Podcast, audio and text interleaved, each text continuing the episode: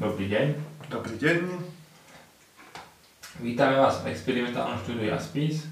Dnes budeme pokračovať v prednáške Stvorenie človeka. A hneď by som začal otázkou, že čo je to, že človek sa má podobať na obraz stvoriteľa? Priamo na jeho obraz? Alebo na obraz nejakých iných ľudských duchov, o ktorých sme sa bavili v kraji? Alebo na aký obraz sa má ono sa podobať? Ale to je nesmierne dôležitá otázka a človek musí sa naučiť hľadiť zo svojej podstaty, z ducha, z hora na dom. Lebo kým sa budeme pozerať z dola na dom, aký je v tom rozdiel?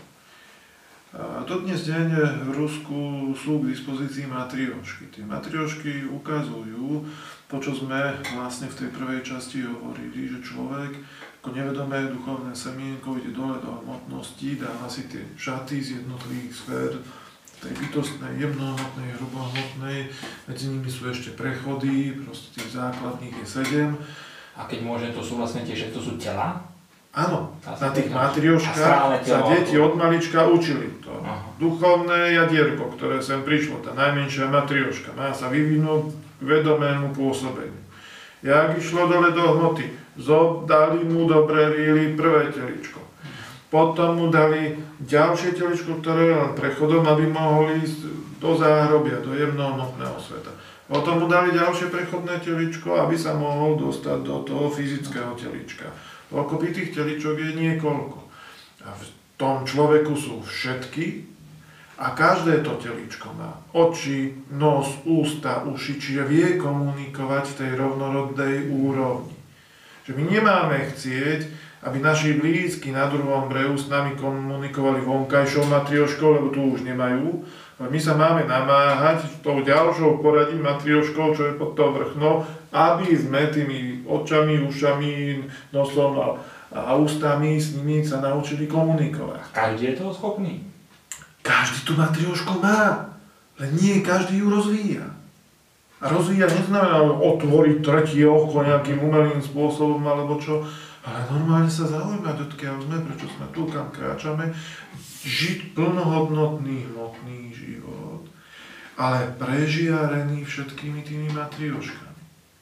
Takže po tejto stránke, keď človek si uvedomí, že, že proste je duch a tak ďalej a môže konečne vlastne začať hľadať tie atribúty, že čo je to vlastne v tom vývoji, čo, čo je to ten seba uvedomovací proces, že čo, čo je to vlastne, ako to má vyzerať, alebo čo si má človek pod tým predstaviť, nejakú formu len, že ten duch jadierko a zrazu vyzerá ako človek, alebo nejaké hodnoty, ktoré má tá forma, alebo aj formu, aj hodnotu. Ale môžem sa opýtať, že sa vôbec ten človek má podobať a ako to dosiahnuť? Podobu? Musíme konečne vnímať v tom širokom duchovnom zmysle to na svoj obraz e, plnospektrálne. Čiže jedna línia môže byť forma. My hovorili, že všemovúca forma je rovnoramenný kríž vedeli o tom proste všetky tie staré kultúry. Ale po stvorení vlastne sa tie dve ramena rozdeľujú. Podorovné rameno tvorí ženský princíp, zvislé mužský. Čiže ideálne spolupôsobenie mužského ženského princípu sa vo forme blíži alebo napodobňuje, presnejšie povedané, tvorí obraz toho, tej principiálnej formy všemohúceho. Muž so ženou nikdy sa nestanú všemohúci v spolupôsobení, ale napodobňujú ten žiarivý rovnoramenný kríž tým spoločným spolupôsobením, z čoho vzniká niečo tretie, niečo úžasné. Hej, samostatne jeden, samostatne druhý, niečo vyprodukujú, ale keď to isté produkujú spoločne, tak jedna a jedna v tomto prípade je až tri má to ďalší rozmer. A teraz ten rozmer je samozrejme v spolupráci s tými všetkými bytostiami prírody, ktoré sú tu, nielen tie, o ktorých sme hovorili, ktoré formujú hmotnosti, ale ktoré od Božieho trónu, ako Božia dobrota, Božia moc, Božia múdrosť a Božia sila, idú ako znamenia celým stvorením tie priame sily bytostné. Čiže to spolupôsobenie nie je potom len medzi tým mužom a ženou, lebo automaticky tým, že oni spolupôsobia, priťahujú magnetické aj všetky tieto ďalšie síly a to je to tretie, čo tam vzniká. Čo ono sa tam šťastí rysuje aj to tretie rameno toho kríža v priestore, aj keď nie z podstaty muža a ženy, ale z toho spolupôsobenia. Čiže to je jedna podoba akoby formy. Nemyslím formy teraz muža, ženy, ale formy ramena tej základnej podstaty a ďalších bytostí vo stvorení ešte toho tretieho ramena v tom spolupôsobení. Čiže to je jedna oblasť, kde môžeme vidieť tú podobnosť na jeho. Je to vždy podobnosť, obraz, nie je to identické, je to napodobenie. Ďalšia vec, ktorá ide, proste aj v boskej sfére vznikajú formy. Tá prvá najideálnejšia forma pra kráľovná Elizabet ktorá formuje to najideálnejšie duchovné, najčistejšie, ktoré jediné sa smie volať Svetý duch, hej, nádobu alebo telíčko pre Božiu vôľu vo stvorení. Naši predkovia ju volali svárok, časť tej vôle ide do toho telíčka sformovaného a nazýva sa svárožit.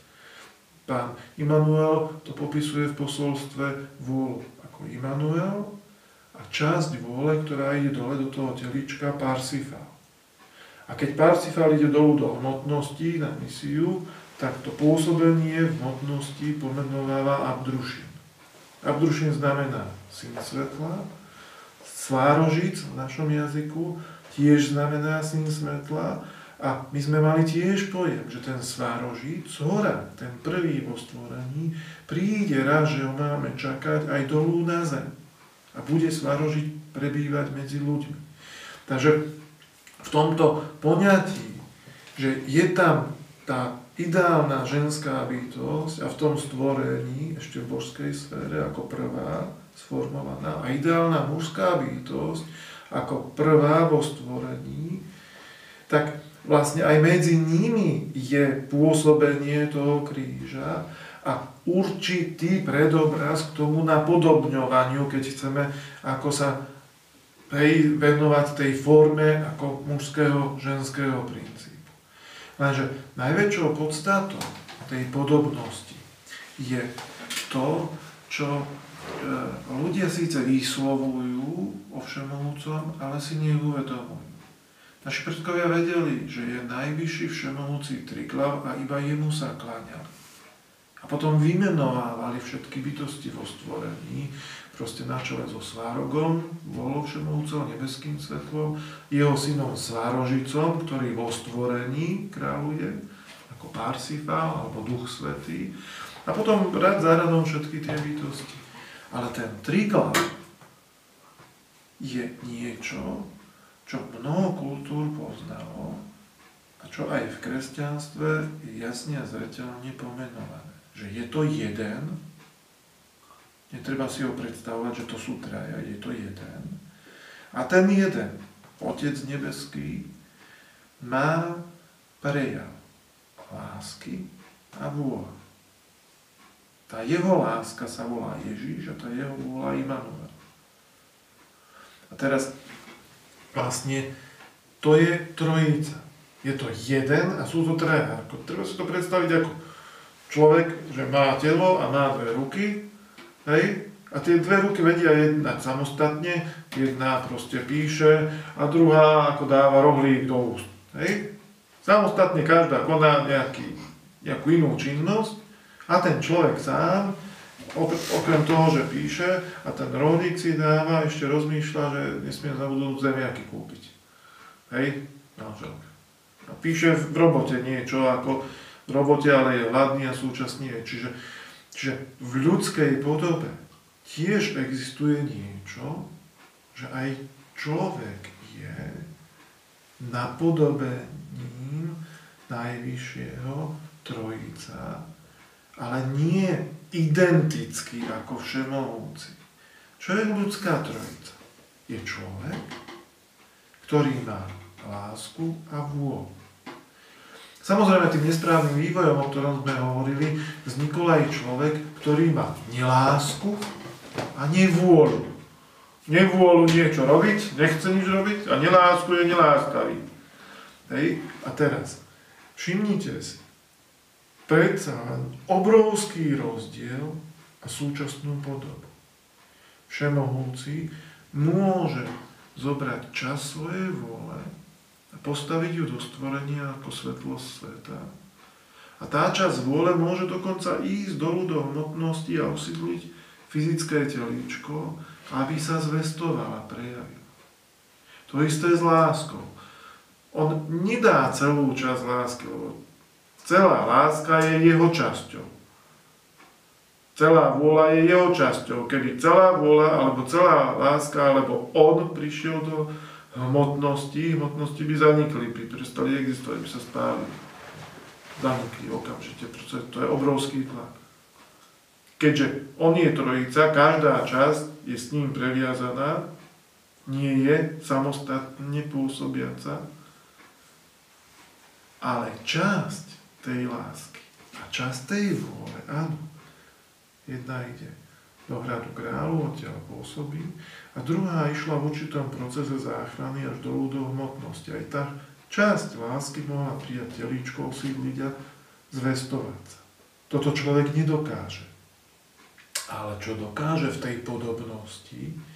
Napísať ľúbostný list. Pošle ho milej do druhého mesta, dneska SMS-ku alebo mail, hej, ale zostaňme pri tom ľúbostnom líste romantickom.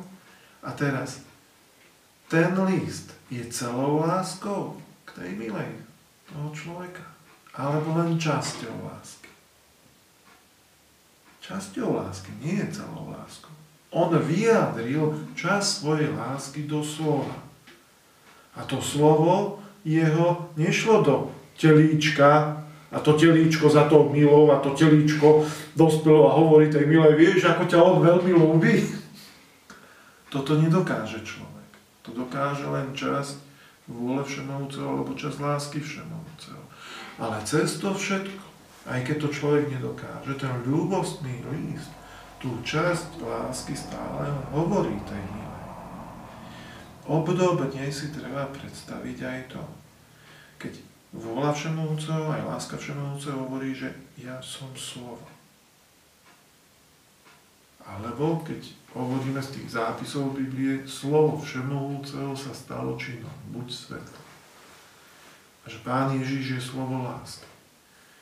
Hej, nie identické ako u človeka. U človeka je to len obraz. On napíše na ten papier, ten ľubostný list, tie slova, tie slova sú časťou lásky, tiež je to slovo.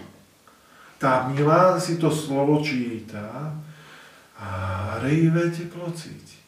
To slovo niečo vyžaruje. Hej. Čiže aj ľudské slovo je obrovský, dynamicky pôsobiace, ale nie identicky ako slovo všemovúceho, len ako obraz. Takisto vôľa. Všeobecne je známe, že umierajúci človek často píše poslednú vôľu. Je to celá jeho vôľa? Nie. Je to len časť jeho vôle, ktorá sa zaoberá tým, že nejaký majetok, ktorý nazhromaždil, kto si má vlastne ako rozdeliť. Že nie je to jeho celá vôľa, ktorá sa prejavovala v mote, ktorá sa potom prejavuje na druhom brehu a keď môže sa vrátiť domov do duchovna, ďalej sa tá vôľa prejavuje. Je to len časť. A toto je tá principiálna podobnosť človeka na všemovúco. Že on ako taký je osobnosť, je určitá forma a tá forma má dva základné prejavy. Tie prejavy nepretržite tej formy sú. Neustále niečo chce. A je to buď láskavé, alebo neláskavé. On aj keď chce robiť nič, tak chce. Čiže aj keď sa mu nechce, chce. Len chce nič. Takže tu je treba si uvedomiť v tej principiálnej veci, že na ňu máme hľadiť ako na prvú, keď chceme vlastne si uvedomiť, že proste je človek podobný na všemovúco, že všemovúci formoval človeka na svoj obraz. A že v tom formovaní je jedna etapa, formovanie fyzického telička, aby to nevedomé semienko sa mohlo rozvíjať. Je tam ďalší ten dej vdýchnutia tej nesmrteľnej duše ľudskej s tým duchovným jadierkom do toho nachystaného telička. Že tá duša je buď mužská, alebo prijala vlastne predobraz nad našim pôvodom aktívny, toho zvislého ramena, alebo ženský, toho vodorovného ramena, že spolupôsobením napodobňujú to úžasné, čo je hore a v tom spolupôsobení sa spájajú s ďalšími bytostiami, vzniká tam dokonca ako napodobenie aj toho tretieho do priestoru ramena. A vlastne v celom tom pôsobení každý, aj muž, aj žena, oplýva vôľou a láskou tá ich osobnosť. To všetko je len malinké zrnko piesku, keď sa chceme baviť o tom obraze všemohúceho. Ale toto malinké zrnko piesku je ďaleko širšie, ako to teraz človek si predstavoval z pozície seba. Keď on ma tvoril na svoj obraz, musí vyzerať jak ja. Tak na svatý obraz nakreslím všemohúceho ako deduška s nádhernými strieborno-bielými vlastmi, usmiatého, ale uzamračeného a s prstom, lebo vidí, že robíme darebárstvo. Nie, nie toto bolo myslené v tých vetách. Ako človek, keď začne uvažovať z, toho duchov, z tej duchovnej svojej podstaty a vidieť to ako duchovný dej, napadne ho ešte oveľa viac vecí, ako sme tu povedali. By som sa chcel opýtať, ako človek môže na to pozerať z vrchu, keď sme na tejto planéte, alebo keď sme tu? No je to jednoduché. Opačne ako to teraz na to pozerá. Teraz na to pozerá zo spodu, z moty. Chápte, akože pozerám sa na vás. A teraz, eh, keď by sme premenili vlastne eh, ten pohľad, že je kopec a pozerám sa na vás ja z dola, z kopca a vy ste hore. Pozerám sa takto na vás. No, takto sa dívame, hore. Ale my môžeme, keďže náš pôvod je hore na tom mm-hmm. kopci, sa z toho z hora dívať dole. Aj keď sme tu na zemi. Aj keď sme tu na zemi. Veď tá vnútorná matrioška, tá najvnútornejšia, má oči, ústa, nos, uši. To len tým, že si poviem, že sa chcem dívať teraz hora dole, sa dívam. To je rovnaké, ako že si poviem, že chcem sa takto dívať a teraz sa chcem dívať opačne. Ja si to poviem, že sa chcem takto dívať, tak sa dívam na vás. Keď si poviem, že sa chcem dívať opačne, otočím sa, dívam sa. Takisto ľudský duch, to naše ja, si poviem, chcem sa dívať teraz hora dole. A už sa tak dívam. Už sa tak dívam, lebo to, čo si v duchu poviem, to rovno v duchu spravím. Na to netreba žiadne cvičenie špeciálne ani nič podobné. Ale treba ten nástroj, ktorý mám používať. V duchu sa dívam tej chvíli vidím ducha, tú duchovnú podstatu. Nevidím to, čo človek vlastne robí, že teraz ako vykradol banku alebo čo.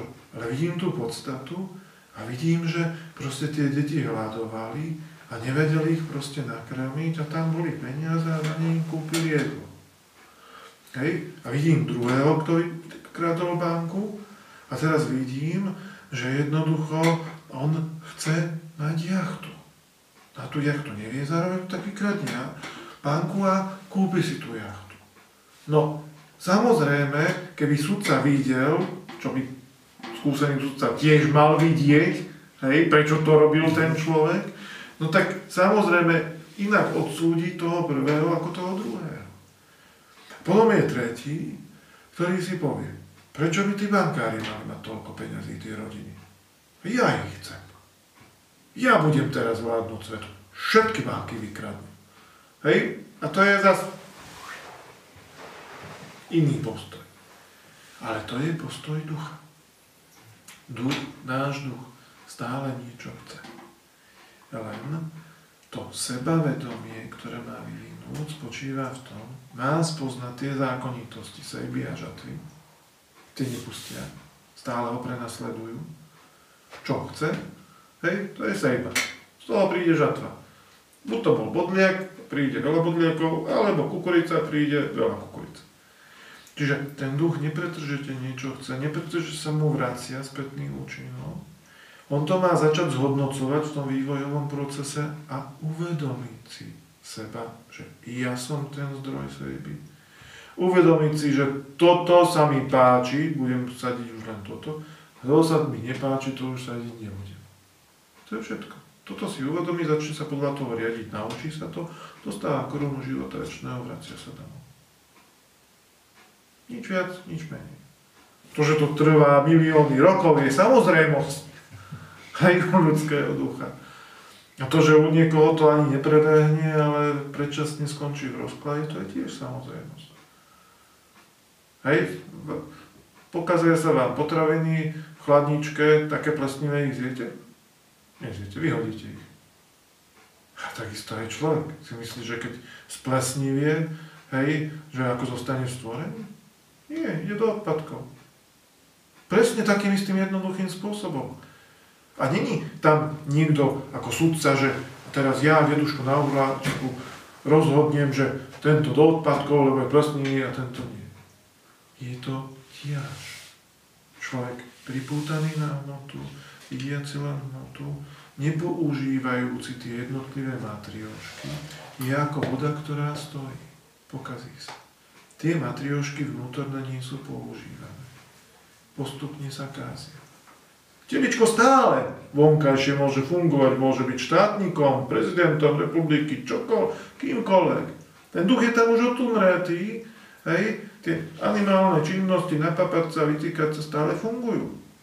Ako náhle ale odchladá to fyzické telíčko, vlastne tak tá pleseň ide do odpadkov pretože je ťažká, nepotrebná, ide vo stvorení, v hmotnom, dolu, tam, kde proste všetky hmotnosti ako také sa raz rozložia. Či to človek už nazve čierne diery, lievik a tak ďalej.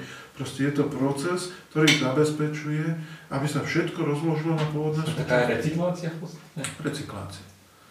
Hej, a ľudský duch má stihnúť svoj vývojový proces, kým tá planéta, na ktorej sa vyvíja, nejde do recyklácie. Sú špekulanti, ktorí samozrejme hovoria, že jednoducho my sa vyhneme tej recyklácii a osídlime inú planétu.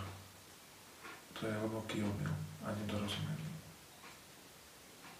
Takže keď nám opäť tá prednášočka pomôže, aby sme zodpovednejšie chytili tie oťaže nášho osudu a formovali si ho a uvedomili si, že naozaj proste máme tu určitú úlohu, keď ju splníme, ideme domov, no tak čup, budeme sa tešiť. Ďakujeme. Dovidenia.